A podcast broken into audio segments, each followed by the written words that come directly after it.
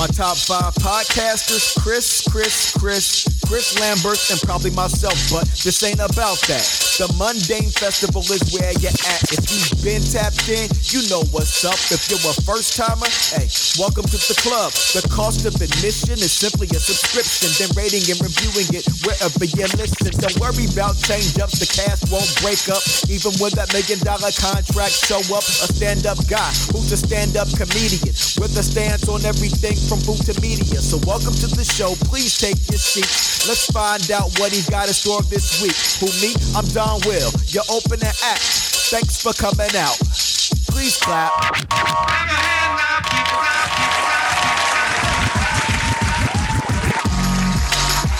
The Mundane Festival with your host, Chris Lamberth. Welcome back to another edition of the Mundane Festival Podcast. I'm your host, Christopher Lamberth, recording this episode for Sunday, May 7th, 2023. Remember, as always, you can subscribe to the show on your favorite podcast listening apparatus. If you're really into this thing, go to wherever you listen to shows, give this show a five star review, let everybody know why you like it, because it's simply the right thing to do. And if you would like to take your love and appreciation of this show to an even deeper level, go over to patreon.com slash mundane festival, subscribe, three bucks a month for hours and hours and hours of bonus content. I want to welcome a brand new subscriber, Kimberly E. Thank you for subscribing and join. I hope you enjoy everything behind that paywall. Um, this is episode 646. I'm not alone. I have three wonderful guests uh, that you know and love. Tim Hall, aka the People's Critic, the super dope uh, People's Critic out there in the left coast. And I have Rod and Karen Morrow from the Black Guy Who Tips podcast. I'm so happy to have you all together whenever we get to do these. I, I uh, I'm not alone uh, things into the abyss. Welcome you all. Thanks for, for thanks for doing this. Thanks for having us. Good, good to be Yes, here. thank you. It's always fun. and I've gathered you all here because I want I want your thoughts on the on Guardians of the Galaxy Volume Three, A Coon's Tale, and um, I wanted to uh, just have a roundtable, discuss it, and uh, see see what we get out of it. These are always fun for me to do to get you all's insight. Uh, but before we get into it, I just want to uh, start. Let's start with Karen. I want you all to talk about some something you've been watching, what have you been watching that you like, whether it's a movie or TV show. Recommend something to the folks. I uh am a big fan of anime, and I've watched this anime called By the Grace of Gods, and it's a really, really cute anime. Um, it's nothing heavy, nothing dark. Actually, nothing's at stakes. Actually, you know, mm-hmm. it's about this. It's about this dude that dies, and he's reincarnated as a child in another universe. And when he's reincarnated, he's a child, but he has the memory of or of him being an adult. And he also has like the strength and all the attributes of an adult, but in the child's body. So he just progresses. He's a good businessman. Everybody loves him and things like that. And it's and it's so fun. It's so cute and so adorable. It's something you can watch and literally check out. Like nobody's dying, you know, nobody's getting stabbed. There's not really any enemies. If it is, it's something like they can fix really quick, you know. Uh, and I, I know that some people they like things like that, like me. I like cute and colorful things. Like everything doesn't have to be all serious all the time because even animation can be serious if somebody's a huge anime fan and i love those animes too but i really like this particular anime because it's cute and it's adorable and roger actually started watching and he was like you need to watch this and i was seeing a few episodes like oh so i went back and i started from the beginning it has two episodes. I zoomed Two seasons. i mean two two episodes two seasons. I zoomed through it and i uh, beat him and i'm like okay let's go with season three Nice. Where is it? Where can you find it? was it on um, I believe you can find this um Funimation Funimation. uh and possibly Crunchyroll. Okay. Crunchyroll. Yep. That's got so that's- another one, Karen, or do you want to want to keep moving on? Do would you you got another one you can recommend? Oh, um, uh, uh, Moon Girl. I haven't finished watching it, but Moon Girl is very, very good. It's cute. Disney Plus. Yes, Disney Plus. That is a- really good. I didn't finish it either. I think I'm on episode four. It's so fun. Yes, it's cute and it's adorable, and it's it's also one of those things you can uh uh just enjoy. Like it is what it is. You know, Mhm. it's designed for children, and also as somebody who consumes almost all things Disney, because I know they all are going to be integrated, and you don't never know what's going to become live action, you know, and what's not, or what they're going to integrate into other things. So you know, it's a slow process, but I'm trying to go back and consume some of some of the things that I kind of got behind on and that's one of them. And Moon Girl is very cute, it's very adorable, and uh, like most people, uh, uh, if you uh, Disney Mando, Mando was great. The last season of Mando was great. Yeah. Uh, I I enjoyed uh, that a lot, and I'm actually ready for whatever the next season is or wherever they're going to take me with that. And the way it ended, I'll just say like if they decide to end this series and just have them float around and pop up in other people's things, like I'm I'm, I'm fine with that. Like I I am content, but knowing knowing how things go with television, I'm assuming that we will get another one. Um, and the last one, and I haven't completely caught up, is Bad Batch. It's also on uh Disney Plus. Uh, I've really been enjoying enjoying that. I've been watching the new season. Um, I'm not I'm behind. Roger, I think Roger has watched them all. I'm behind, but I really enjoy uh Bad Batch and same thing. You know, a lot of these Disney things are connected, and so some of the things they refer to in other shows actually refer back to uh some of the things in uh, Bad Batch.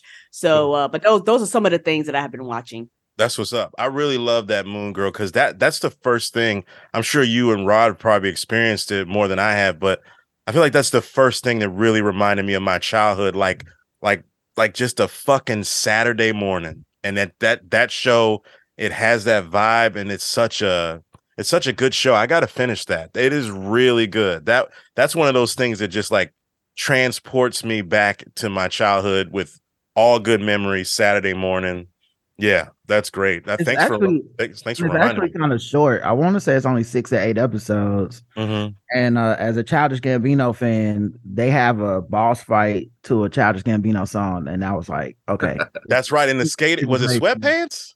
yeah, with sweatpants, yeah. Wow, that's a good memory. Yeah, cool. Yeah, man. Well, what about you, Tim? Um, let's see. I've been watching The Power on Amazon. It's uh Toni Collette. Um, I'm forgetting else is in that show, but it's about these. They find out that young women get this electricity kind of power, some Oh. gland that they have, and it sort of activates. And so, but what we're watching, it's funny because as I was watching the last episode, I was like, man, I don't know if they could have made this show like five years ago because they really discuss like the treatment of women. And so you get these women, some of them are taking this power and doing good with it, some are trying to help. This one young black woman thinks she's hearing from God. So she feels like she's sort of it's all written in stone for her and she's predestined to do this thing to help women across the world. You got men forming like this sort of anarchy side, sort of crazy QAnon style group um, because they're threatened by the women who all of a sudden have this power that nobody else has. That's it's a fun show and it's I really enjoy it. It's um yeah, John Leguizamo's in it. Uh yeah, it, it's great. I I really enjoy it. It's it's it could be a little serious. Um, it is so Mhm. Toni Collette's like the mayor of Seattle, which is really funny to see Seattle depicted on television. but uh, it's great. And I've also been watching From. It's on Epix. It's got Harold Perrineau in it. Oh yeah, I It's think got the were- horror vibes. I'm a big horror fan. So these people, and it's like a nightmare to be honest with you. Like everyone sees the same thing. There's like a tree in the road, and there's these birds, and they get stuck in this small town. Every night, these creatures come out. I don't know what the fuck they are. I don't know if they're vampire. I don't know what they are, but they be fucking people up. So they have these talismans you can put on your door, and then they can't get in. And so, but when people, new people show up to the town, they're trying to tell them, "Hey, I know you don't want to get back in your car and drive.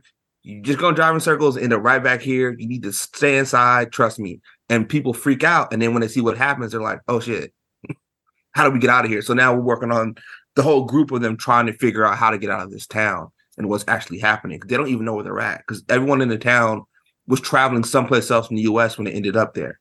Oh, and they just never left. Nope, can't leave. You're stuck. Mm. and that's the and every- Roku channel. That was on Epix, I think. Oh, it's on Epix. Yeah, it's it's if you like horror and like a cool sort of, it's got like a lost kind of feel to it because you you're not sure what's happening, but it's it's fun, man. Harold Perrineau, of course, he he kills it. He's Yeah. great, man. He be yelling in people's faces. I love it. He's awesome. Yeah, he's great. What about you, Rod? Uh, I just finished The Night Agent. On oh yeah.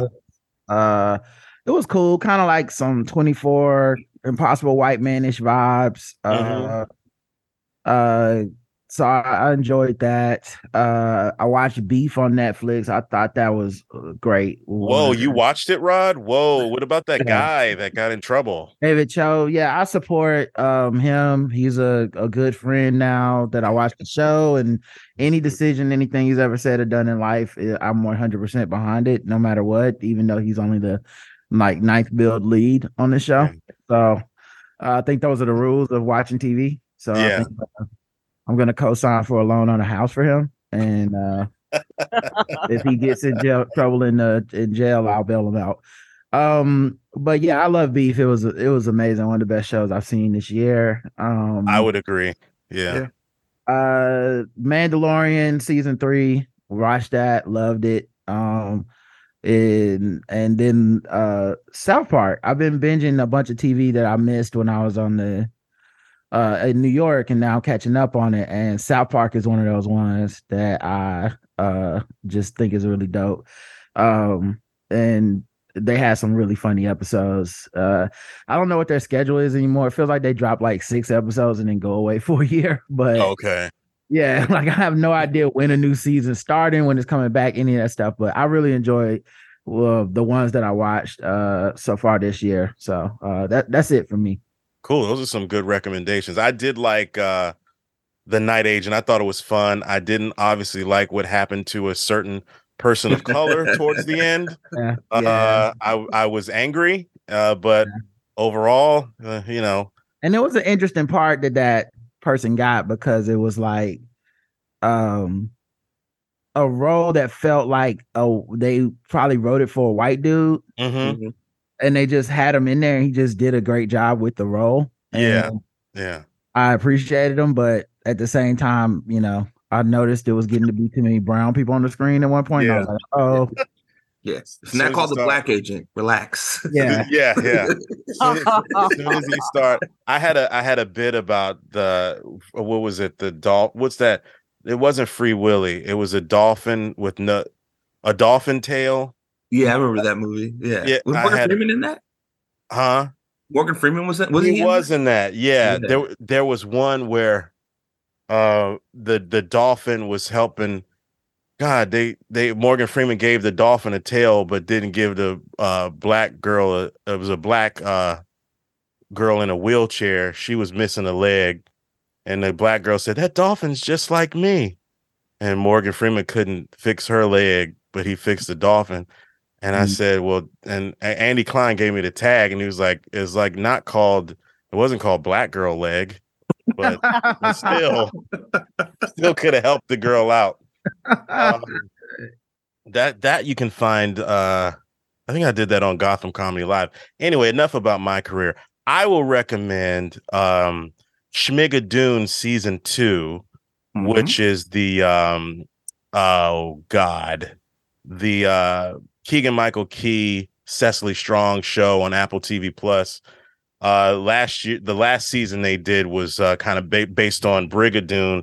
This one was called like Chicago, where they the the show's loosely based on Chicago the musical, and I really love Tituss Burgess and from Unbreakable Kimmy Schmidt, um, playing like they they play plays based on like Hair and Pippin. Um, really fun. I'm not a super musical theater guy, but I always enjoy it whenever it's in front of me. And the, the I was impressed by the singing; it was fantastic. Uh, the dancing and all that. I really dug that and it was funny and uh i just i started last week um the diplomat with my girl keri Oh. russell Yeah.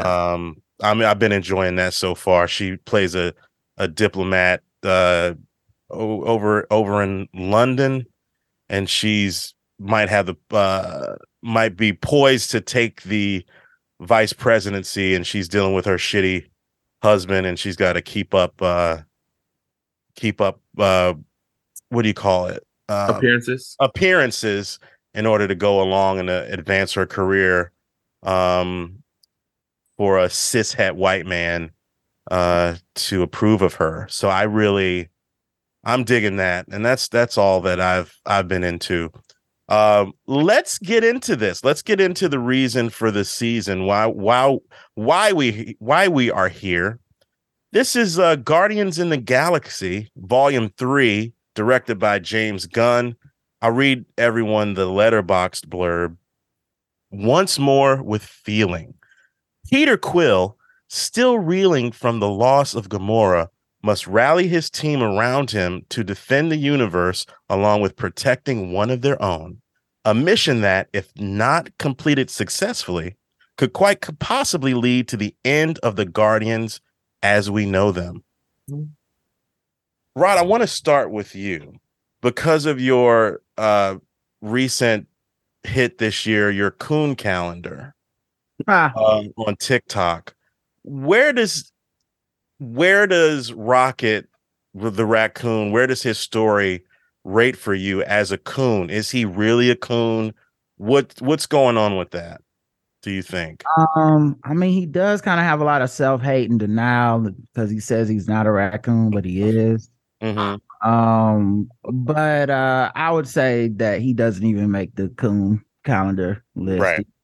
He's a he's a good one. I I, I fuck with him. He's one of the good ones yeah i agree i agree what were your what were your overall thoughts i want to go continue with your overall thoughts and we'll just go around Oh man, I, I love this movie. This is like a return to like the dramatic uh kind of like gravitas that Marvel can have at times. It gave Mhm. me the feels of like Endgame a little bit. Um and it really pushes the characters to the brink. A lot of characters have arced out in this series and it's James Gunn's farewell to the franchise, to the Marvel universe it seems and I think he went out on an emotional uh, note. And a lot of the actors are probably done playing these characters, so it felt like he got to say goodbye to a lot of the characters on the screen. I'm sure some of them be back in different stuff, but some of the main people. Um, and I think it's the ultimate testament to James Gunn's vision, Marvel's empowerment of their directors, good and bad. Like even the ones you don't like, a lot of these movies are just starting to feel separate from each other. They feel like these, like they feel like the directors to me. Mm, And um he uh he also made me excited for what he's gonna do with the DC universe because he's in charge over there.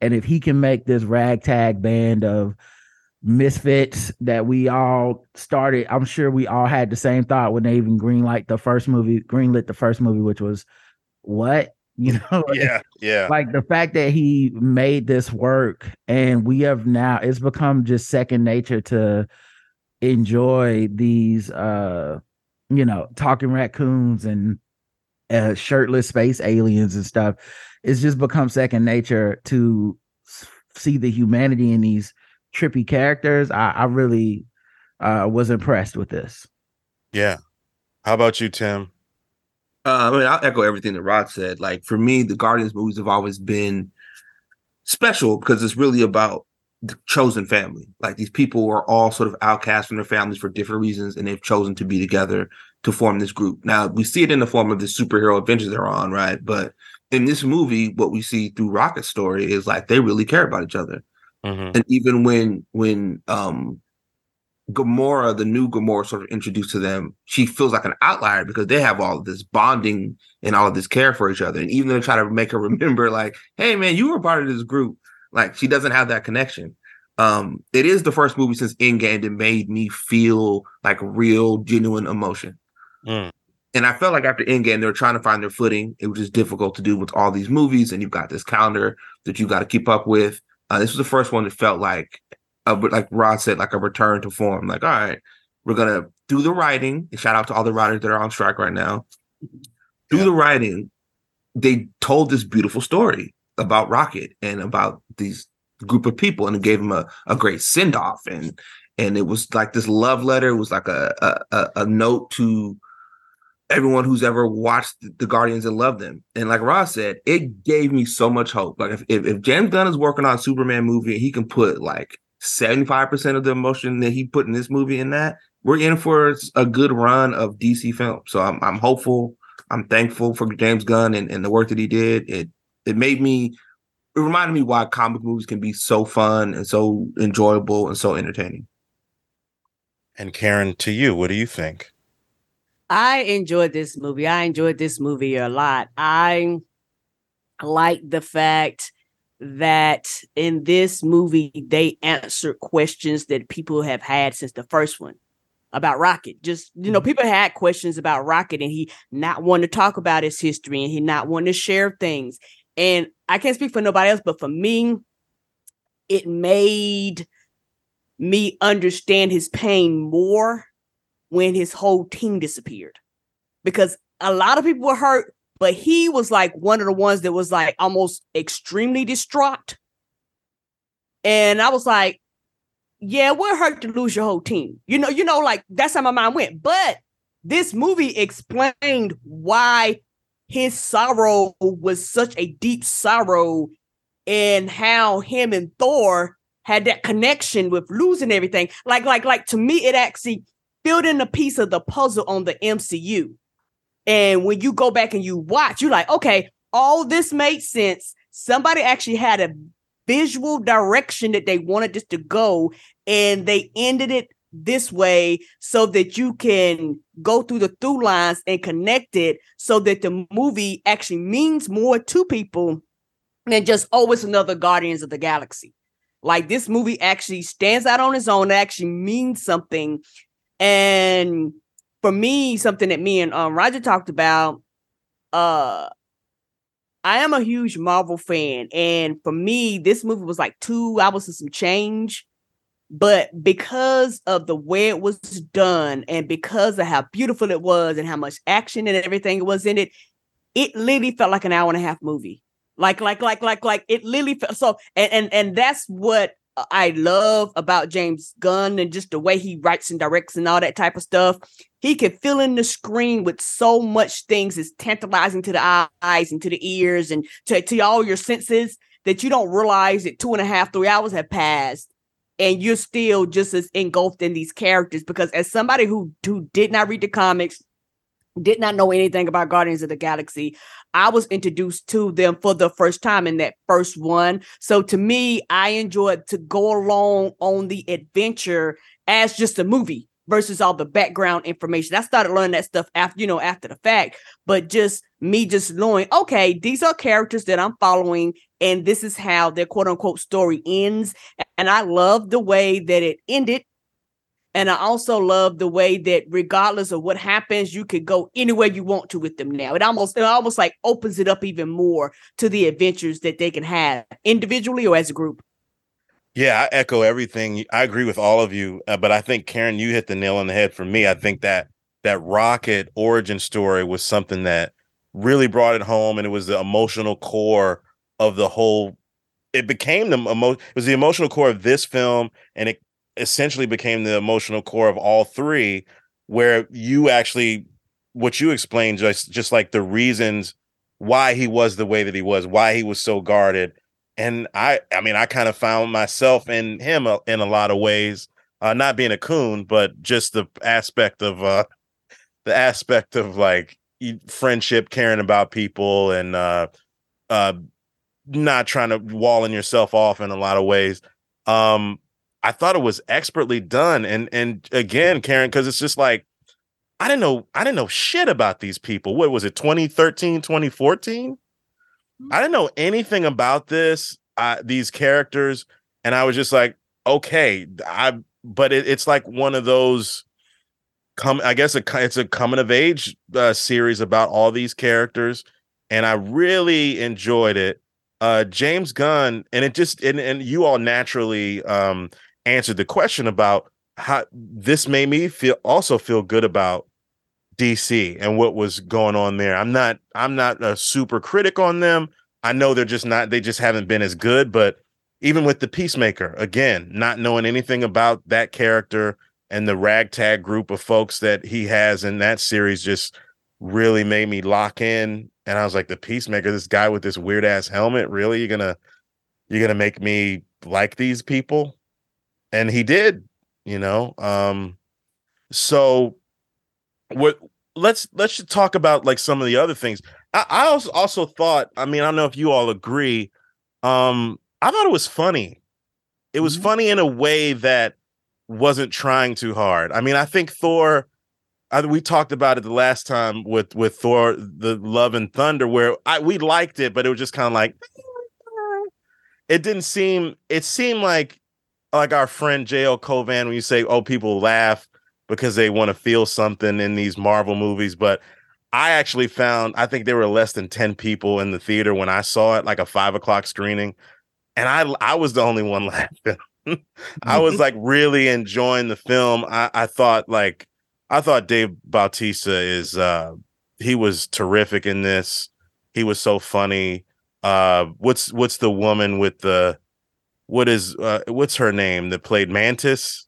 Mhm. Pom Pom I'm messing her name. I don't want to mess her name up. But she was really good.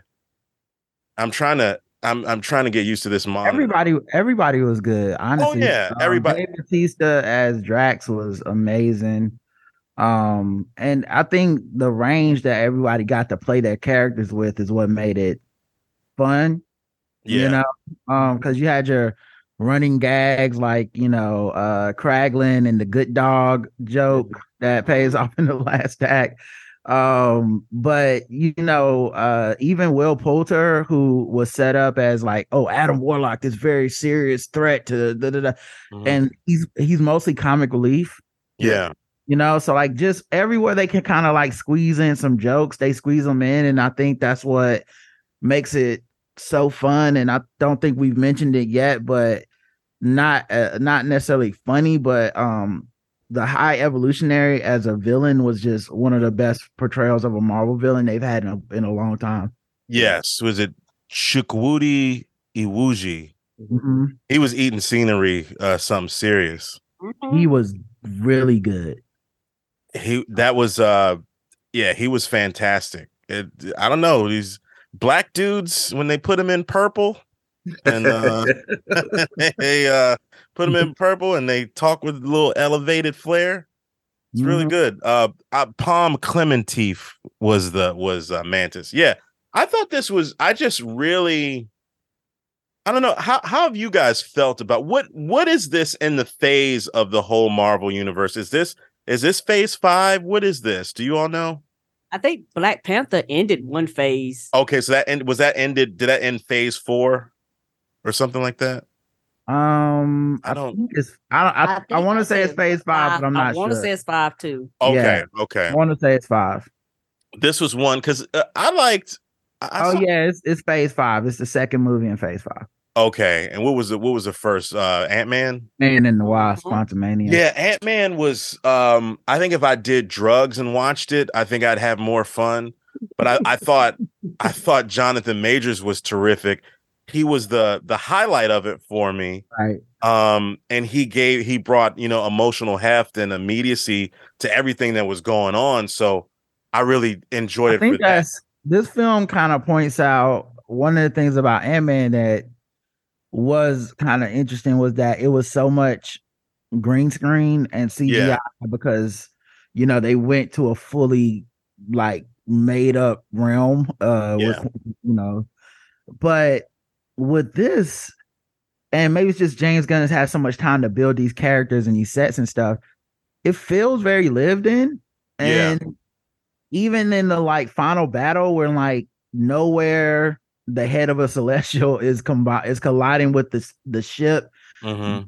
is the high evolutionaries uh you know base like it feels like two physical things are hitting each other and Yeah. coming together and these people are actually running across it and fighting inside of it in a way that I think uh Ant-Man kind of lacked at times, you know, and Yeah. I I think uh I don't know, man. Like I, I know people have been kind of dumping on the CGI for Marvel, but I think this kind of shows they still got it. It's- Yeah. you just need the right director. You just need to take a certain amount of time. But I thought they kind of nailed that part. Yeah, they did. I mean, and I saw where somebody was. I'm not gonna talk about. I'm not gonna talk about another content, another content creator, a black one. At, at, at there's one guy. I just saw it on Twitter, where this one guy was uh talking about how, oh, this is what he liked the movie, Mhm. He was talking about how it's not woke. It's not woke, and I see what happens when you do a movie that's not woke, and it was a black guy. And uh, I was like, and then somebody read, you know, like um, quote tweeted him and says, actually, this is, you know, about like, you know, animal cruelty and things like that. And it's one of the most like woke Mhm. fucking movies or whatever. And it, it, it and, and then religious, also religious uh elements of it too, like this being a, a Noah's Ark of sorts. Mhm. so it's like, I don't know. I think people just pick and choose, and then that that's a that's like a dog whistle to to just get more viewers and Sound like he just went into it with a with an agenda already. yeah Like, he- yeah he wanted to come out of the theater and say something like mm, find an angle. I, like because that's not really a movie review. Right. Like Nope, it's that's not. not a That that's not a thing. That's not with the really a thing to like or dislike about a movie. It's Yeah. not being. It's was it good? I don't. Right. I've never had this thought in a movie of, oh, how woke is it? It's always been like, am I enjoying this or am am I I? having a good time yeah. Can't wait to get back on Twitter and fight about this. talk about how woke it is like oh my god and that same person did not play the last of us part two Wow. uh because Wow. of because of the leaks Oh, so not a Oh, yeah wow. Yeah, and it's like, dude, what are you? Are you a real critic or what? But anyway, um, no, I I really did. I think it was a it was a spectacle that had emotional weight to it. Um, whether what other what other aspects did were there was there anything that didn't work for you? I know I, I what I've read, uh, a lot of people didn't like Adam Warlock. I guess they said they didn't he did he didn't have enough to do.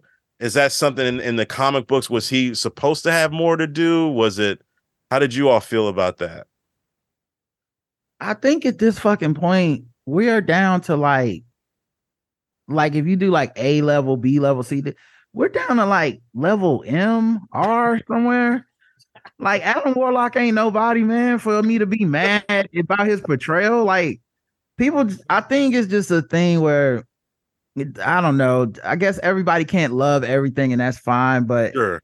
I feel like the Marvel shit is like nitpick. It's like people that are trying to find a way to, to take away like LeBron James' greatness at 38. Like, you know, Yeah. like th- he has no business being this good at 38. And it just feels weird to be like, yeah, but the other day he only had 27 points. It's like, I don't even know what to tell you, dog. They killing it right now. Is is is no one else is ever gonna make this many movies in a franchise that'll still even be comprehensible at this point. I um and I definitely did not I was never thinking to myself like, God damn, Adam Warlock, man, eh, they did, they finally did it, you know. Like even the High Evolutionary is like a C list, C list, D list. Yeah. villain. We are down to the scraps, guys. It's gonna get silly from this point on. So I just don't have a lot of negativity because I walked in and just was like, I hope it's a good movie, and the main characters all got cool arcs. Adam was funny. I think Mhm. another thing people don't understand when you have this many characters in a movie, there's just not time for Right. everybody to get the full Yeah. 3D treatment. So, like, if what people don't notice, and this is the craft of James Gunn, the reason this film's about Rocket is because he already did all the other characters' arcs. Mm. So like like like I was going through my head of like because this is heavy on Rocket, and I was like, well, shit, we saw Peter and his father, and Mm-hmm. you know his issues with his mom. We've seen Gamora throughout the Marvel universe with Thanos and her sister Nebula. We've seen that that that relationship kind of arc out to the point where they were just grunting at each other this whole film because they've kind of said and done everything, and, and we know what they've been through, so they probably would only grunt.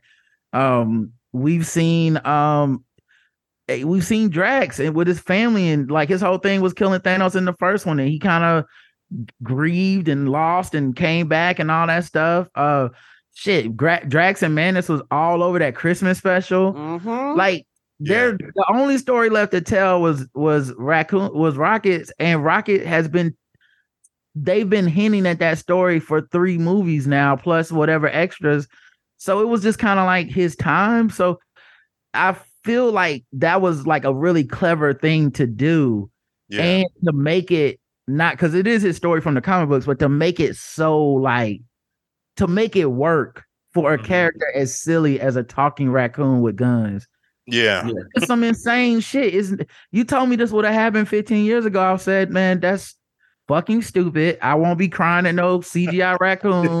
Did it get you? like- did it get you, Rod? Oh yeah, man. Dog. It, I mean, it was great in that it got me, and you know, I was willing to be got. You gotta walk in Right. the theater willing to be got, and I, I was, and I thought they did a great job. Yeah, That's- and yeah. Right, and I think uh for me, I don't know if it's an age, generation, or just me. Whenever I consume something, I always consume it with a blank slate. And we live in a generation now where people go into shit with their arms folded. They go into shit with agendas. They go into shit kind of with whatever they have pre prepared up. And so, regardless of if it makes sense or not, they're gonna make it make sense when it comes to putting the shit out there. They gonna make connections that aren't really connections, and I don't consume things like that. So for me, growing up and watching a lot of the bullshit that we had to watch as kids, watching a lot of the bullshit that we had to watch, where you had to turn Batman and Spider Man and shit on their side so you can see them going up the side of a building because we didn't have the technology for the fucking CGI. I remember that. I remember the bullshit, y'all. I Yeah. understand that we are of a generation who don't understand and didn't have to live through that. I remember paying money and me and Roger going to watch these terrible ass movies going out and going, well, I guess it's good because it was all we had. So for me, when it comes to particularly Marvel, and I have hope for DC and the other ones, but particularly Marvel, I'm like, people underestimate the greatness of what they did. They took the people that the C and D level characters and made them fucking household names. People that read comic books, when you think of this stuff, you know what you think of? You normally think about Fantastic fucking Four, which we haven't even seen yet of, of- of- with, with the new version of them. And so people are like, Captain America, Thor. You know, I remember when this stuff first came out because, like I said, I didn't read a lot of this stuff when it first came out. So for me, I'm like, yeah, I'm here for it. I'm here for whatever we want to do. And now, when you think of Captain America, if you talk to somebody like me who basically consumed this thing, put like this: Marvel created a live action comic book. People don't under don't realize this. Marvel introduced people to comic books who otherwise would not consume that shit. They claim they're not comic book fans. They claim comic books is corny. They claim this shit just for nerds. But you have a generation of people who will never read the comic books, but they actually know and they understand and they comprehend all of the Marvel movies. They watch every single one of them like me. They're consuming all of it. So this is their nerdum. Like, like, like this is the thing that they uh consume. And so for me, I'm like, hey, dog, like nobody's perfect. Everybody's gonna make mistakes. And like Roger said, when you when you rate these movies, a Marvel 7 now is an F. That's fucking ridiculous. That's stupid. Wow. Yeah. A seven is a flunk.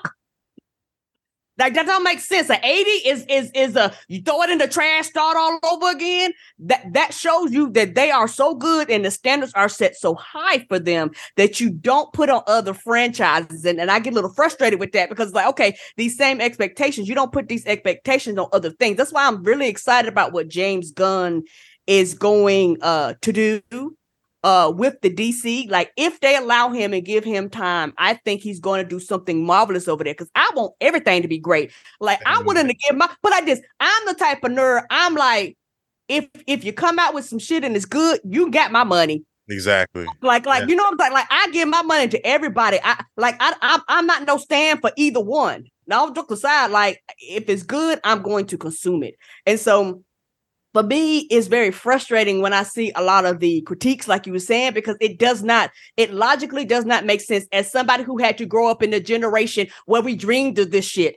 I, if you well i'm like roger if you'd have told me 10 years ago uh, a cgi raccoon and a talking tree that all he says is i am groot was gonna make me motherfucking cry and feel and he say i am groot. Shit i even understand what the nigga saying now. So you know what i'm saying? So it's one of them things where it's like okay, all right, you're just going to complain. And so for me, I like to consume stuff from a happy point place and from a happy point. So for me, I'm like, it was good and I really enjoyed it. And I can't wait to see what they do next.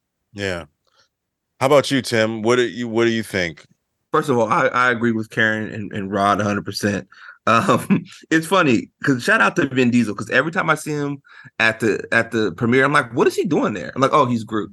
Like I have a second of like, why is Vin Diesel up there with Bradley Cooper? Oh, that's right. Oh yeah, yeah, he's Groot. Um, yeah, man, I remember. I don't. I don't have those kind of critiques for these type of films. I want everything to be good, like Karen said. I remember Marvel scrapping money together to try to make Iron Man. I remember them casting Robert Downey Jr. in a time where if the news came out that he overdosed, nobody would have been surprised. Right? They gambled on all of this. I remember getting chills when I saw Samuel Jackson show up in the post credit. I remember fanning out with the homie Eddie and my homeboy Marcus and five strange white boys who I do not know, do not know after we saw Thanos in the post credit for Avengers. Like I remember how all this stuff sort of came together. So I'm a fan of it. I don't care if Adam Warlock isn't the Adam Warlock you want to see. People had the same complaint about um about uh Iron Man 3 and the depiction of all these characters and come to find out they bring it all back around in Shang-Chi and sort of right the wrong. So I, I have faith that if you want to see the Adam Warlock that you hope to want to see, maybe you'll get that version at some point later on down the line. I'm not locked into what I just saw, um, but they're good films, man. They're they're they're fun. I try to stay away from a lot of the online discourse because a lot of it can just be toxic, for lack of a better word. If you want to enjoy something and love it, love it and enjoy it. I, I do not care. I, I think I told you this, Chris. The one thing I love so much about going to Comic Cons is seeing people in love of something that have no idea what it is. I don't care if you're a furry. I don't care if you're really into Sailor Moon or you're really into some comic, but you see these people all dressed up and they're really excited to meet someone you've never seen before. And it's dope. Like there's something about the, the pure joy people get in seeing something that they love depicted on screen. And there are some people who will go to see this with an agenda and ho- hoping it's not woke or whatever, or trying to get into these DC Marvel battles. There's some people like us who just want to go see a fun story, just yeah. want to go enjoy a good two hours at the movies. This 100% pure escapism is CGI animals and characters, and it's gonna make you feel something. And like we talked about last time I was out here, like people want to feel shit. Right, right. They want to feel any kind of emotion. Like I never thought like a CGI raccoon would make me tear up. I never thought, you know, these fictional characters would have me think about my own life and the own friends that I've built and the, the, the my family that I've lost and people who I care about and the things the extent that you go for people that you love. But these are thoughts that I had watching this movie. And there's something beautiful about film that allows you to have this sort of inner sort of awakening during this escapism that's beautiful. Yeah. And not everything can do that. And this these Guardians movies have done that for me at least. Um, and a lot of the MCU movies have. Like I cried. I told you this. I cried like five times watching Endgame after my dad passed away. I've seen the movie a bunch, but I yeah. cried like a baby as soon as Iron Man got off the ship and said, I, I lost a kid. You know what I mean? Yeah. Here he is caring about this kid this whole time. There, there's something beautiful about these films, man. I hope people can wash away any sort of ideas they have or or weird corners they want to be in and just kind of enjoy it. I think they'll they'll love it. Yeah, I think I think uh, that's why I enjoy having you all and having these conversations because I mean, it's easy to dwell on negative things and uh, things like that. And it's one of the, I don't know if I had maybe, I never really had a mission statement for this podcast, but it's one of the things I wanted to talk about the things that I liked and um, tried to do that because it is, and maybe that's to my detriment why there's only, I don't have as many Patreon subscribers, but I, I just, um, and I, I think there's, what what I I guess what I'm trying to do as as an artist, as a comedian, is to is to really um share myself as much as I can and um, maybe to my detriment. I don't know, but uh, I think I think there is a place for this, and in these discussions that we have when we, you know, and I've gotten spicy on this show, and those some of those have been the ones that make more do more numbers, but um, I think it's important because we all bring our baggage to whatever we whatever we do, whatever we consume, and to have you know we go back to this raccoon making us feel a, a way. It's uh it's a beautiful thing, and I I think um because I was not expecting that. I don't know if I got I don't know if I cried at this one, but I I did really like it. I, it was compelling. I was like, I hope this doesn't, you know, I joked about him being a coon and everything, but I just thought I thought this was a really that really got me like, oh shit, like the we, I'm locked in, and it was it was very simple. We got to help Rocket. He's got this kill switch. We got to figure this shit out. So we go into this place. Oh, now we got to go here.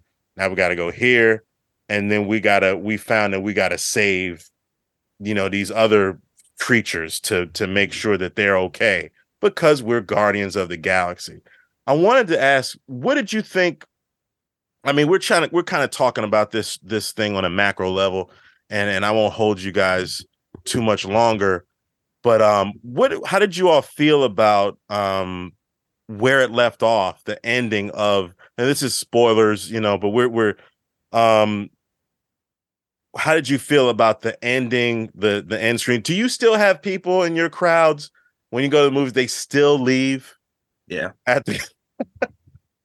Uh, I, I, not you- this time. This time, I this think everybody stayed, but one, dude got, He confused. was hilarious. He didn't realize the first cut scene after the into like the mid credit stinger with uh Rocket and the, and the new Guardians crew. yeah, He didn't realize that counted as a mid credit stinger, so he waited till the end credit stinger, you know, and It was He- like, was he- there he- another one? he was with two people and he was like, nah, we gotta stay. And they were like, what? And he's like, yeah, you gotta see the scene. There's two scenes. They said, we already saw them. He's like, what? When? They're like, "Re- remember the first one that happened during the beginning of the credits and then the second one? What scene during the middle? No, it was just the end of the movie. We gotta stay off. and they was over there and like fussing. it was that thing where the screen had gone completely black. Black. So it's Oh. like no, the movie is off. This is like there's nothing that can come. They've never done this before, where the whole fucking screen went black and then it came back on. So like, bro, you just got to go home. It was, but uh, nah, everybody stayed for mine. there are people that left. There was only like ten of us. I I find that I'd normally like to see these things in Dolby. I'm a nerd. I gotta see it. Like, but uh, there are too many people in the theater. There would have been somebody sitting beside me, and I always say, even before COVID, never really liked anybody sitting beside me. And um, so I just went to this theater, the AMC, like in an office park, and Mhm. just went there, and there were like ten people there, and there were still folks that left. I I- I don't know after what fifteen years, people still. I don't. I think I will say this though. I realized this the other day. I think we may have gotten to a point where people know there's a post credit scene, and they're like, "It's cool. I'll catch the description online." Yeah, I think Oh, okay. Yeah, they just catch 'Cause them online because I know like New Rockstars and YouTube and people they always have these like uh breakdowns of the post credit scenes and stuff. So I can see people being like, I don't want to sit through 10 minutes of credits to see the, the stingers. I'll just check them out later. Wait, let's go to McDonald's. Yeah. And, Yeah. and something that was really neat when we went, and I don't know if this was on purpose or not. Closed caption popped up on our screen, and it So I found that out too. I went to the bathroom Mhm. and the guy at the urinal has hearing damage. And so he told the people to turn the closed captioning on. okay. And Oh. honestly, I, I liked it more. me too. I liked it better with the closed caption. One thing I know the sound design people work hard and stuff, and I appreciate that. But one of the things in the theater, and Christopher Nolan could use this too. Oh my the, god. the closed captioning when you play and distort voices Mhm. is is hard to even tell what people are saying sometimes. yes, sometimes. particularly if they're whispering. and uh uh, it's not the whispers to me, it's the distorted voices. It's like Bane and and in the the Mm. last uh the Dark Knight or whatever rises like the the like it's- hard to understand and sometimes I have to wait till that movie's on Blu-ray or DVD or streaming Mhm. to turn on the cat and I'm like, oh, that's what he said. Oh, okay. Um, I feel like I'm trying to pick up shit from context clues. And then with Marvel movies, and we're introducing all these characters, a lot of times, like the spelling of the names and the way they're pronouncing stuff, it can be hard to get. You can get a little confused, you know, especially when like the names is like clever double entendres and shit, and you like, who the fuck is I- ISIS or whatever, and you you like, is that a a ship? Is that a person? So the closed caption was dope. Mhm. I was Yeah, like, I- I wish they did this more often. I watch everything in closed captions. So I, I don't know when that happened, but I I maybe it was around Tenet when I mm-hmm. did not want to get killed going into the theater. I said, "It's Christopher Nolan. I'm gonna buy this movie on Blu-ray," and I I was like, "What the fuck are they saying? What are they? He don't care."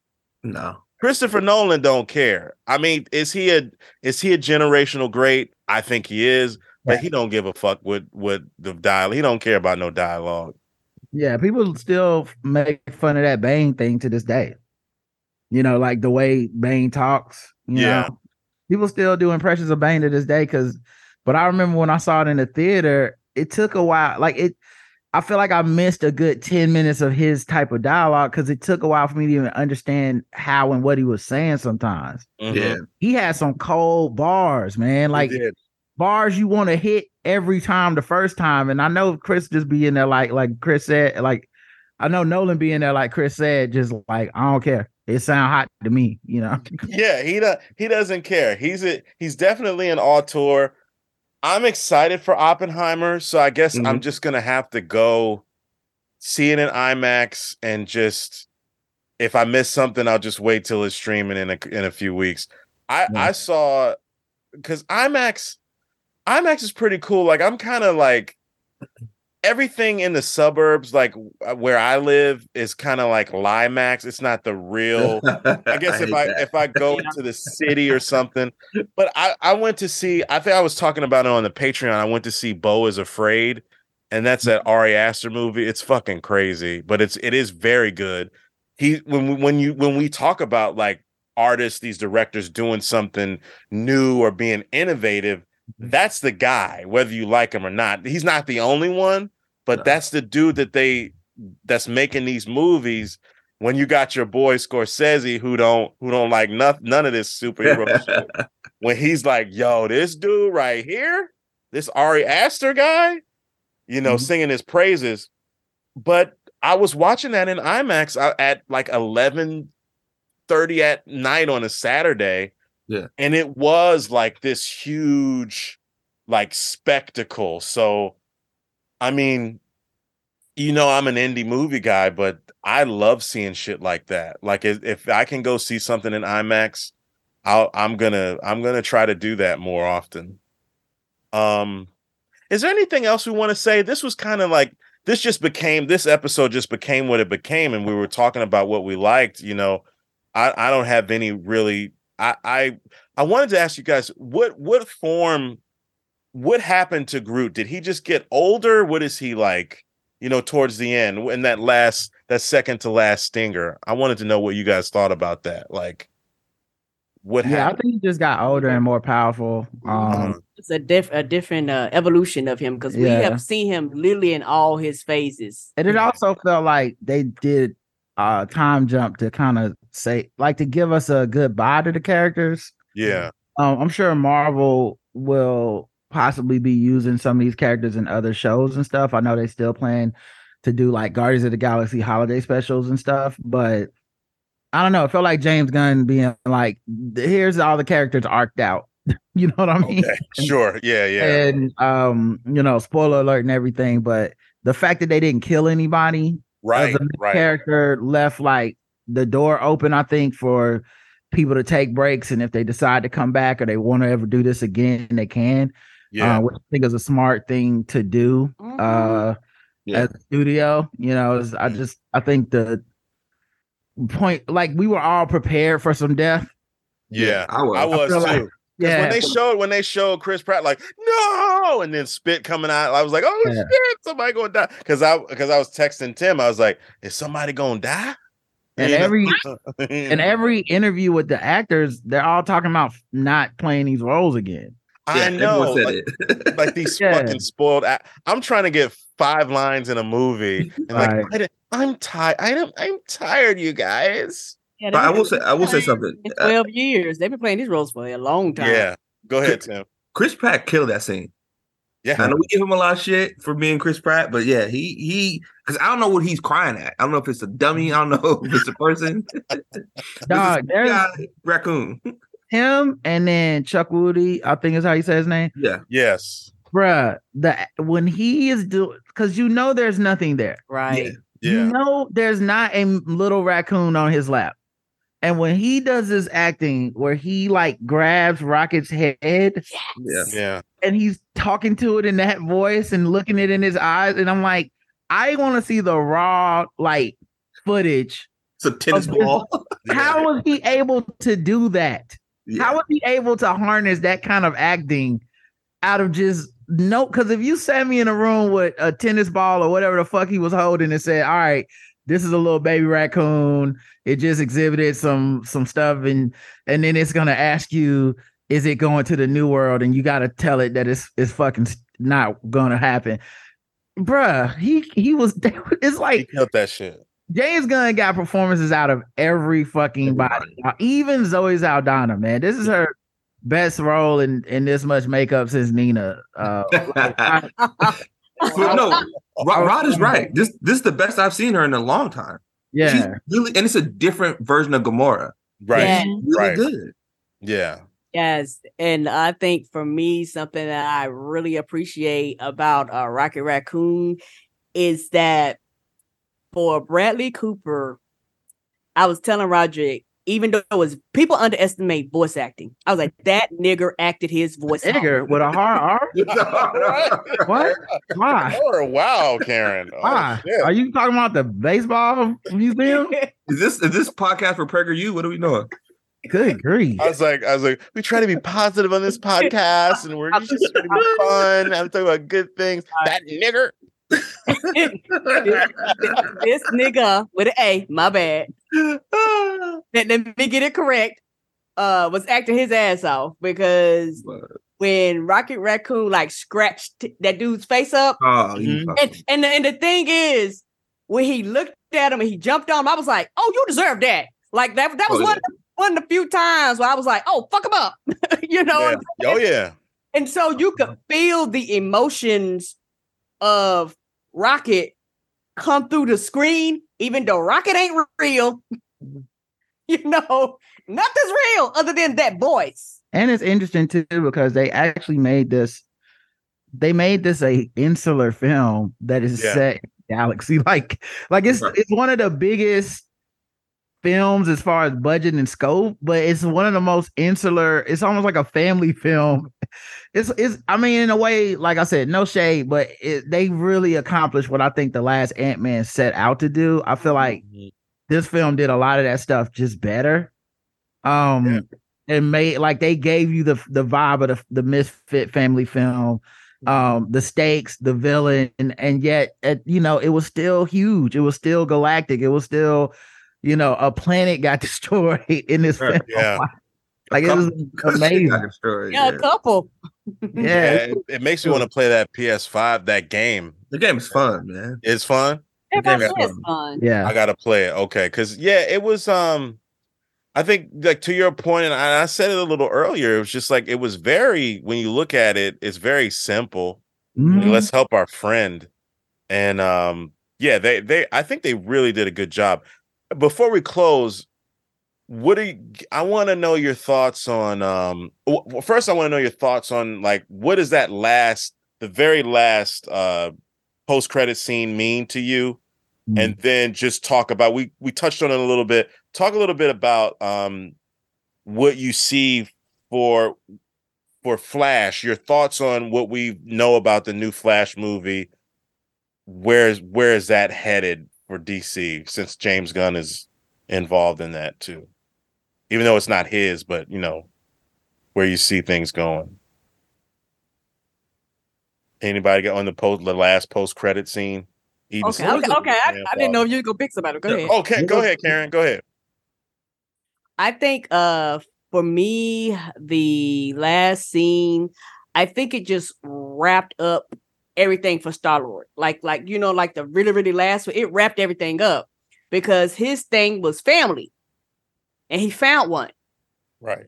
And then he went back and found his real family, like the family on Earth, like the place where he's from. Because the thing is, particularly with the Christmas special, I gotta watch. they did they did a good job of illustrating nobody else in this group is from Earth. So nobody understands the customs, nobody understands the holidays, nobody understands the singing Santa Claus, nothing. Like they just don't understand anything. And so with him being from Earth and a human, he got these traditions that nobody else has. Even though they're a family, it's still a little different than the people that actually understand like you and where you come from. And so I appreciate him going home. And I appreciate him actually talking to his his grandfather and things like that. And and I could see him probably asking questions, filling them in about his dad, you know, pieces that he might not know and things like that. So it's going to be interesting to see how they bring him back because this is not the end, quote unquote, the end of that particular character. Because at the end, they basically said he will be back. I don't know about the other characters, but basically, that was like this particular character will be back. I don't know what ways, shapes, forms, or fashions, but he'll be back. So Mhm. it's one of those things where, you know, uh, when we see him again, it's going to be interesting to see. And I think this this Guardian of the Galaxy closed the loop. So we shouldn't see no more sadness about Gamora. Like, like, like, like, like it, it, it closed a lot of things off to show the growth and the evolution and how much of these characters changed because he is the reason why Thanos fucked everything up in the first place. He let his emotions get, and I, at that point, I was like, "Oh fuck you!" They was they was almost there, and he just acted a fucking fool over his mm-hmm. emotions for that woman. And so I think now he's at a better place emotionally, you know, and he completely understands that this is a different version, and I will never get the version that I have back. And so it's going to be interesting to see what they do with that particular character. And with the Flash, I am put like this: DC knows how to cut a hell of a trailer. Like, like that's that's one thing I can say about him. They always cut a good fucking trailer. Now the movie might be something different, but as far as like the the, the intrigue, they're they're going to intrigue you. And so from so far from what I've seen, I was like, okay, I am going to go see this movie. Um, I'm not gonna lie, I actually really like that they're doing something where it's gonna be a reboot, honestly. Mhm. And if they're smart, their reboot gonna be like, hey, none of that other shit matter. Let's start from here. Like if they're smart, you know, or if you tie some and the reason why I say I I personally think that's what we're gonna do because all them actors ain't coming back. So obviously there's gonna be some form of reboot with with different people pl- maybe playing some of the same characters or rewriting and all types of stuff. So you're already preparing the audience for some form of a reboot. So if they do this right, I think it could be a great jumping off point to whatever vision James Gunn has, where he literally can start with a clean slate of characters and just do whatever it is that he wants to do. And I am looking forward to it because I want to give my money to everybody. Cool. You guys, anything uh, anything else on the on the that post Uh, and I will say this about the post credit stuff. Like, I am wondering what the future of Marvel looks like. Not that they won't have a future or something like that. I'm wondering because they're teasing so many movies in these post credits, and the actors are saying one thing in the you know in the in the press. The you know directors are starting to change over and and and leave. Um, they're not announcing the films. Like, there's no release dates really. They're just announcing like you know like Star War Star Lord will return and this is and I'm like oh that's interesting because y'all haven't really said anything there's not been any news about casting or directing or anything so right. uh it, it could just be that they know these things are working on these things they haven't told us yet but Right. I want to say at the end I want to say there's like about five or six films right now that don't have release dates but have announced have post credit credit sequel like uh announcement. So um and then with this writer strike, you know, some of this shit getting pushed back. I already seen they stopped filming Blade. So Yeah. um, you know, I'm start I'm wondering like is there gonna be like, you know, because they've already gone through COVID with with everything that entail. I do wonder if there's gonna be like um uh, uh uh, you know, not like a are they at some point are they just gonna have to be pushing out a film a month or some shit? Like how are they gonna make up this time or is it gonna just slow shit down, push things back? I, I do wonder about that kind of stuff. Um, and the both of the post credit scenes to me felt like James Gunn made something where you could literally never see these characters again and you'd be fine, Right. or you could see them in the next in Secret Wars and you'd be like, yeah, that makes sense. Um, I think uh the other thing Marvel's doing is that you could use some of these guys in like uh some of these characters in like a uh uh cameo type capacity Mhm. you know, like okay, sure, Chris Pratt or I don't know, like so, so Zoe Saldana might not want the Marvel ch- Brinks truck, but like the person that plays Mantis might be like, hey, I could appreciate, I appreciate that money, like I come through. I'll figure it out. you know what I'm saying? Pull up on me. Yeah, and it's one of those things where because she's such an interesting character and the way she's been going, like I could see a Disney Plus series just with her, her travels or her adventures. Yeah, just because I'm just saying, just because Drax, Dave Bautista thinks Drax is beneath him doesn't mean all these other characters don't want to step up and Right. and get that money. So I think there's some opportunity for growth there. Um, but uh, yeah, I, I don't, um, I don't, and oh, and it's Flash. That was the other one. Um, the Flash trailer is great. I don't expect this movie to be that good because I true, I as even though I did call it literally years ago, Mhm. literally years ago, like when this movie was on the cutting room floor and kept getting pushed back and moved around, I said, yo, you know what the Flash movie needs to be? Flashpoint. And they just need to reset the whole fucking timeline. Like, this shit is a mess. Don't nobody want this Zack Snyder dark ver- verse shit. Is we Mhm. the, nobody tuned in to see sad fucking Superman, dog. Like it, it's just like I like you tried, you got your dark version of all the heroes and shit, and that's the reason that that co- those comics are not the number one comics. Like they're Right. big comics, like Dark Knight it rises and all this. It, the, uh, that dark shit is big, but it ain't bigger than the light shit. It's never gonna be bigger than just fucking action comic Superman who's a hero to everybody getting cats out of trees, smiling and overcoming with optimism and heart. You can't like don't nobody want to see a Superman that hates humanity. like Yeah. you know, so it's just shit like that that I'm glad that if they pull this off right, I'm glad that it can be a goodbye to the Snyderverse.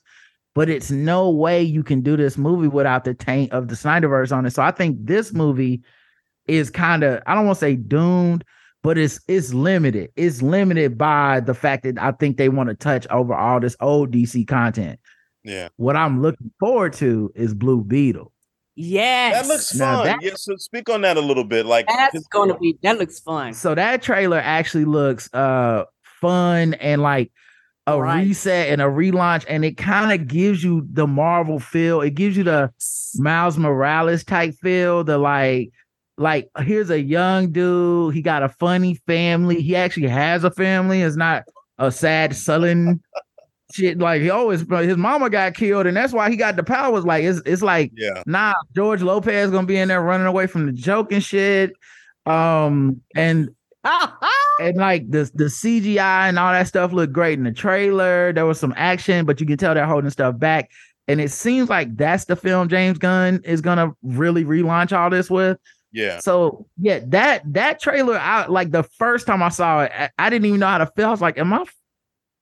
Do I Am like getting this? Am I, about am I getting excited about a DC film?" And I, and I love that they're starting without one of them, without the main three Mhm. like which is another smart move because we've seen Wonder Woman, Superman, Batman at this No- point a no more lot. girls on the ground. I'm sorry. So like starting this way, and and especially since you know they already made the Shazam sequel, so you can't even capitalize off of the fun energy of the first one. So yeah, how did y'all I'm, I'm feel much excited about that. The first one or the, se- the sequel? the sequel joint?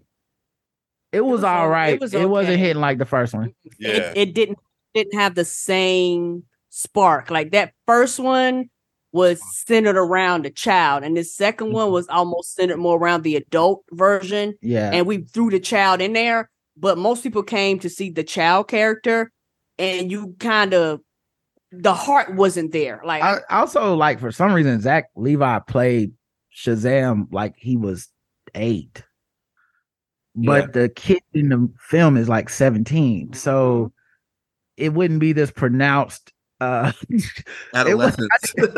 yeah, like he was so dumb when he was Shazam. I was like, I know you trying to make it funny, but like like is something wrong? Is the kid special needs? Like what what happened to him? this doesn't make any fucking sense, dude. oh shit. So Yeah, yeah, that's funny, dude. When you said sad Superman, it made me, or the Superman that doesn't like humanity, it made me think of Daniel Plainview from There Will Be Mhm. Blood. I'm Yeah. Superman. I hate. Yeah.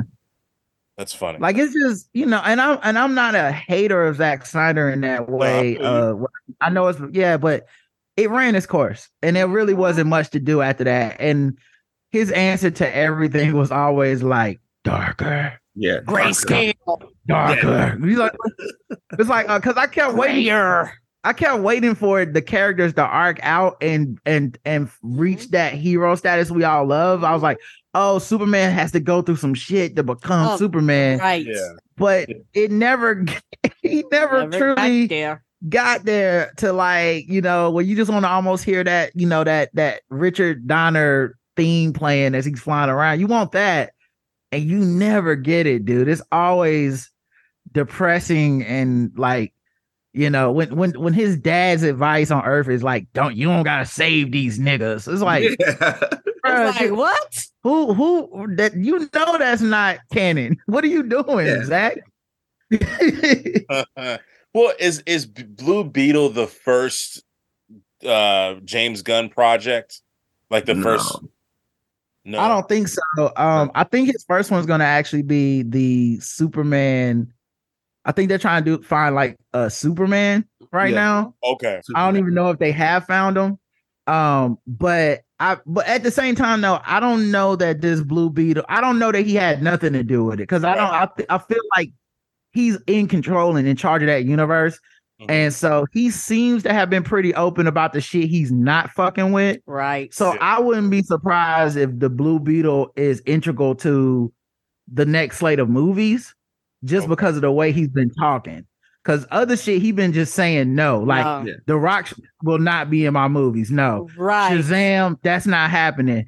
But he hasn't said that about Blue Beetle, and I mean, unless he's waiting Yeah. for the movie to come out to to say it won't be part of the universe. But I, I, I don't know. It felt funny and light, like it could be part of a James Gunn universe. And one thing that I give James Gunn credit for, he has the balls to be like, no, we're not doing that bullshit. And this is not going to be the fucking Rock universe. hmm So I appreciate him because guess what, Yeah, Rock? I- I Nobody just- wanted that. I just looked it up. Blue Beetle will remain a part of James Gunn's future DCEU. So yeah, I yeah, I think What is it- I don't think I don't know how much he had to do with it though. I just know I just the vibes felt like okay, you could actually work with this. Is that just like the Rock ego tripping now? I know the Yeah. homies on the Firestarter tr- uh, pod was like talking about it, like his his veneers kind of cracking a little bit to where it's like it's like almost like this ego maniacal thing where it's like, dude, you're super famous, people enjoy you, but like you don't have to take over everything. You don't have to be. Yeah, he, he he don't want to collaborate because you know Huh. if he was the type of person who was like, okay, I'm here and I want to quote unquote grow with the universe, I think James Gunn would have kept him. But for the fact that with the Shazam, the way it ended, he was supposed to be the villain, but he was like, I want Superman. You're like, well, nigga, that's what what are we talking about here? Like, Yeah. you know nothing about comic books. Like, the fuck is this? Yeah. Because I haven't seen Black Adam. I watched maybe 15, 20 minutes. Yeah, I watched it. Is it's it any uh good? Is it not? not really. Oh. It's it's good in the most simple, basic way. Like it fights uh some some kind of very generic one liner impossible white man lines, you know, like it's like, yeah, it's just not. It's it's, Yeah, and Yeah. it's not. It's not high cinema. No, No, it's- they, it's they don't take time to explain anything. Yeah, They don't explain No. the JSA. Don't explain anyone's power set, how they work. It's just like here you go. Right. yeah. You really don't even understand when and where in this universe this is happening and how it lines up with anything else that's happened. Correct. And also the way that The Rock has a lot of his contracts written is like, oh, I can never be beat, shit like that. But you're like, well, dog, like if you're gonna be a Yeah. supervillain, you have you have to have an arc. Everything can't be you win all the time. Dog, Black Adam doesn't have a weakness, and the way they go into the third arc to make him, you know, the third, uh, the way third act to make him like, you know, they al- you always got to go down in the third act and, and come out triumphant, Mm-hmm. bruh. He just turns himself in, like he's never beaten up in this movie. Never. That's crazy. You're a villain. You're a villain. You're not. You're like anti-hero at best. But even in like a hero movie, you'll take a L. Right, right. Superman gonna get hit with the kryptonite or something. Like it's everybody takes a L in these movies. This the first nigga to be like, I guess I'll turn myself in. I'm like, oh, so he got this is his way of getting through the movie without any real stakes. And that felt like an ego play. Like Yeah. I can't be on camera getting beat up and shit. So y'all gonna just have to write something else. Yeah, and the way the a lot of the, right the way a lot of the news broke, you was like, oh, you was doing shit like behind the scenes, behind people back. They was like, no, dog, you causing too much chaos. You got to go. I can't blame him though. I sensed the weakness in DC and we all did. Yeah. So he just thought, I'm the rock and I'm gonna come in and take y'all shit over. What y'all gonna do? Y'all ain't got no plan. I got a plan. No The- uh, plan. The plan is me. I'm the plan. That's the wrong. I'm the Plan is me. plan. Every I'm gonna be in Superman movies. I'm gonna be in all the and, and then they let him do it. yeah, James Gunn had to be the one to be like, man, we not doing that shit. What y'all doing? oh my Don't God. y'all want to make money? Well, Tim, you got any more thoughts on this? On the, No, not no other thoughts. You guys covered everything, man. I thought it was just a lot of fun, and um, I do think the Flash is going to be good. Yeah. Like Mm, Tom Cruise so. doesn't say anything. He was like, "Hey, that's a good movie." I was like, "Oh Tim, shit, Tom." I know, Tim, you and I talked, uh, like we talked and said, you think Ezra's gone after this? Is Yeah. he gone? You so Yeah. Yeah, there's there's no So do you think there's a world where it's good and then DC somehow brings him back? Yeah, that could happen. Mm. I don't think so. I'm But worried about it. Jonathan Majors' career is over. but you know what they could do if this is Flashpoint. You could literally have a fucking brand new flash. Bring Wally. Yeah. Like, like it is so Yeah. much shit you can do if this is going to be a reboot. I was watching uh the Titans mm, show on HBO Mm. and they had like a a thing where like one of them went to like uh some type of alternate zone or something Mhm. and a portal opened up and it was Grant Gustin's Flash in in the TV show. wow. What? And then um Oh, they bring him. and then Stargirl came on there from CW as well. So the it's like the TV multiverses is is a thing. It- like maybe they could flip one of them motherfuckers over there and be like, "Hey, bro, why don't you go ahead and be the Flash from here on you out?" know what? I, Ezra, tri- Ezra tripping. I, I wish Yeah. they would. As somebody who actually loves the Flash and is, you know, watching the last season, I, I, I am one of the people where I stuck it out all the, all the Arrow, listening to my, I watch all that shit. Okay. Uh, it's corny, it, you know, it's it's, Yeah. it's campy. Don't care. But for me, I would love for him to actually get that role. Like me Yeah. personally, I don't know if they would do that. Or I don't know if they'll do it or not. I just found it interesting that the TV show is not referencing the movie or Ezra. That's that's a tell. Yes, like like whatever was decided, it, it wasn't decided for your ass to be involved. And uh, bro, that's not good. Okay. So we so we basically think the future for DC is looking bright, and um and this and the Guardians three put us right back on the tracks with with Marvel.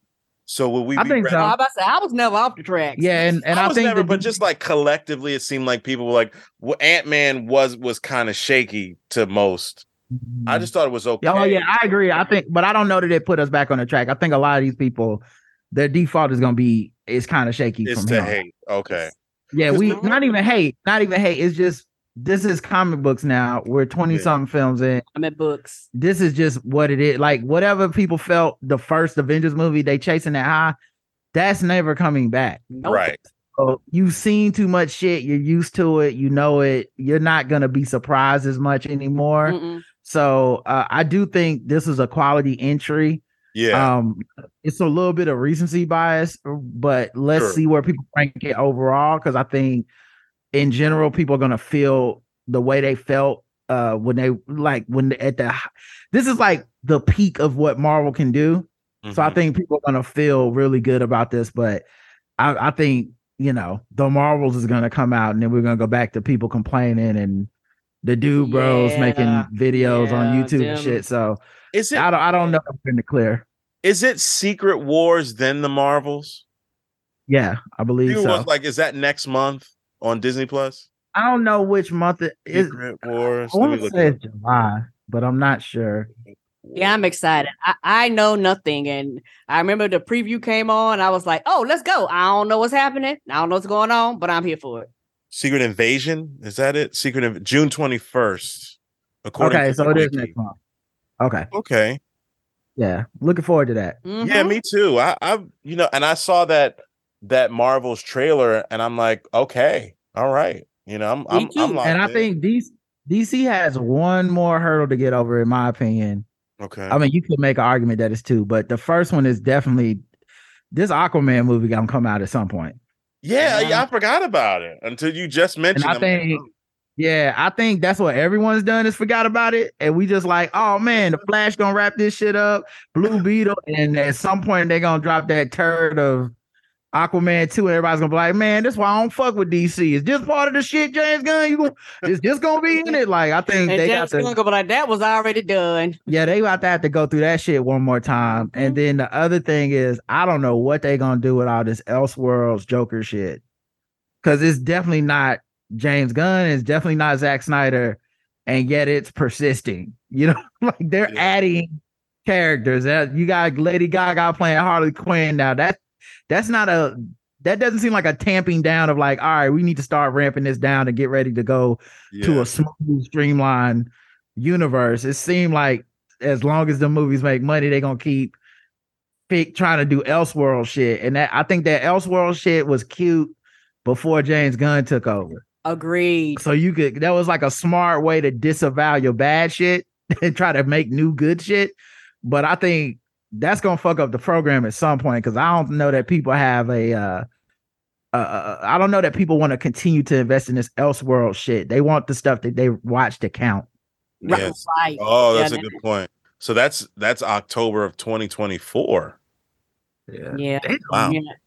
Yeah. And unless somebody comes out and be like, that's uh, some separate shit from what I'm doing, like I think even if they do, I I Yeah, mean the same way you listen to Hot Firestarter and they don't know which fucking Marvel movies is Marvel movies. yes. It's gonna be Uh, like that because yeah. it's it's more closely co- tied than uh Marvel with they shit. Like Sony will come out with Morbius and people be like, "Is that Marvel? What is this?" Uh-uh. Yeah. and somebody like me going, fuck no and fuck them. Right, I haven't but seen that. I still haven't I seen think I think the DC thing is even worse because it's the same company. Right. And you got them being like, yeah, the Joker. And it's like, well, that Joker's never gonna be in James Gunn movies. Yeah. Mm-mm. Okay, guys. Well, any, does anybody have anything else? I think we've accomplished a lot here. Uh this was I think this was a great podcast. I think this is what you what we call top tier podcasting. Um so does anybody have anything else to say? I, I nope. No. All, all right. Well, uh why don't we plug some things? Tim, you got Ma- Made in the 80s podcast? Yeah, we're not back yet. They're still raising their little, their little one. So Oh, um, everyone's good. Just I want to Yeah. say thank you to both of y'all, Rod, Karen, and Chris, for what you guys do every week. You guys help me get through my week with your podcast, and I cannot say thank you enough. Because you know, Thank the work life can be a grind. So thank you. Oh, thank you. Thank you, man. Thank, thank you for your contributions to this show. Um, you make it, you make it worth doing, you know.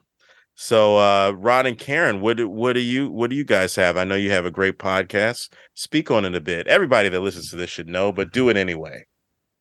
Uh, check us out. The Black Guy Who Tips is our podcast where everywhere you get podcasts.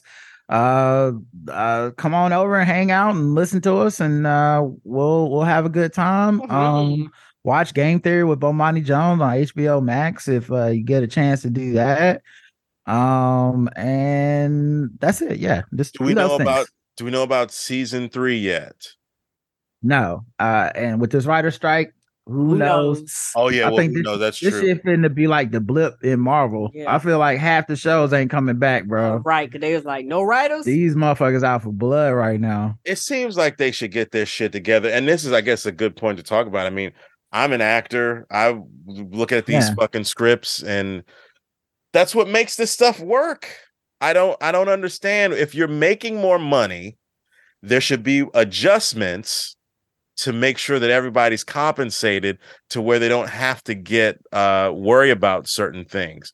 You think work you work so jobs. yeah, you work so hard to get in get into these um spaces what, what people what what is it that's the term what people say we work so hard to get in these new spaces as as mm-hmm. not just as uh, being a a a black person but just being a person right. who is finally just gets into these these spaces to try to do their job and then you finally get there and it's like well where's the money yeah the ceos you, ain't taking no pay cuts right they're not taking any pay cuts when this streaming stuff happened they didn't expect it to be what it became and adjustments right. have to be made that that's what I started getting residuals for stuff that I've done on Netflix and uh, as a along with the stuff that I've done on n- network TV. Like that's just what's supposed to happen. Um, right. and I've been able, like, a, as an actor, because of the writing that people like Rod and and my colleagues that have been on the show, that is what makes this stuff work. It was a brother, uh, I believe, was Adam O'Keefe. He was mm-hmm. talking on Le Batard, and he had a there was a piece in the New Yorker about him. He was one of the people that was featured guy living in Brooklyn, uh, worked on The Bear, the show about the, the people working in the restaurant industry. And it's a show about the people who make this stuff, who make the food that these people eat. And it's like you can't get compensated for making this beautiful art. Everybody raved about that episode, episode seven or eight, the second to the last episode where they did it in one take. And it was because they only had a certain amount of time to make that fucking episode and they had to be creative and make this shit work to give you something that was amazing these people should be compensated for it. When you're making yeah, this yeah. art like that's the thing like you you you shouldn't in a in an ideal world if you were just a writer you should just be able to write and and have insurance and have all these things taken care of. You should if you're an actor you shouldn't have to have a day job. You should be acting but it's right. Just, it's it, and not wor- worrying about other shit. So you could just concentrate on your craft. But because of this capitalistic society as things progress these updates have to be made. And it should be made all around so that everybody can be compensated so that we can feel feel comfortable to make art that makes people that gets people through their day that gets people enjoyment. And it's a it's a really I, this is my first time speaking on you guys. If you want to share more you can. But it's just it's it's really frustrating. It's really you know we had this 15 years ago and i mm-hmm. hope it's quick. I, i'm I, i'm feeling like they'll they they'll they should get this shit resolved but the way people are I talking, so. yeah i hope so too but the way that the way that the companies are moving I don't think so because every time you turn around, they're taking this off streaming, they're taking that off streaming. This show is canceled, that show is canceled. Right. So they're trying to make it as hard as they can for uh writers. Because the thing is, it's all a collective. Y'all have all these unions, and all these unions are actually connected because you yeah. know what? Without the writers, the actors can't act. Without the writers, what's the point of these other people that are around on the set and the production people? A lot of them work through and with the writers. Like mm-hmm. all these things are connected. And so it's one of these things where if the writers don't get paid, nothing else is going to matter. And 15 years ago, we, we talked about this. Remember, I talked about this show 15 years ago. That this was the start of uh, reality show TV. Now they know that shit makes a lot of money. So they're gonna start leaning on that. But what's gonna happen is that the while people there are gonna be some people that watch it no matter what. Don't get me wrong. And I like trash mm-hmm. TV. Nothing wrong with that. reality show. But eventually people are gonna be like, bitch, I want to watch some regular ass shit with some writing and some acting. I want to cry, laugh, whatever it is. Like this right here, it, it's going to be a short period of time. And then the viewers are going to demand that something happens because they're going to be like, now I, I've ran through everything on Netflix. When, when the new shit going to come out? Because what's happening is now everything's shutting down. Yeah. You know, Abbott Elementary season three, they stopped in the middle of production. So you have a lot of shows that are just stopping and eventually the consumers will will turn. And the thing is, there are a lot of people. I'll just not tell me fun. They're just stupid. I don't understand how the industry runs, and they just think shit just happens. And they Right. just think people just show up and the actors just just just just come and improv everything. No, sh- this shit has to be written out, has to be wrote. You know why, why they want money? You go to your job every day. Are you gonna show up for free? No. Well, then why do you expect them to show up for free? It, it Right. don't work like that And you know, yeah, so it's to be interesting. You're absolutely right, Karen. And and what what I've learned from being a a day player on a lot of these shows, and I, I had an idea of it, but once you're ex- once you experience it, it's an ecosystem, and Mhm. it's it's the it's not just the act because the actors are really just a small part. You have the crew, you have crafty, you have hair and makeup, all these people that are trying to make money to support their family, and it's audio, just- video. it's it's it's so many people that make this thing that make that the thing that the things that we love work. Think of the countless people that that on the credits that uh when we finish watching guardians of the galaxy all those people that make that thing work.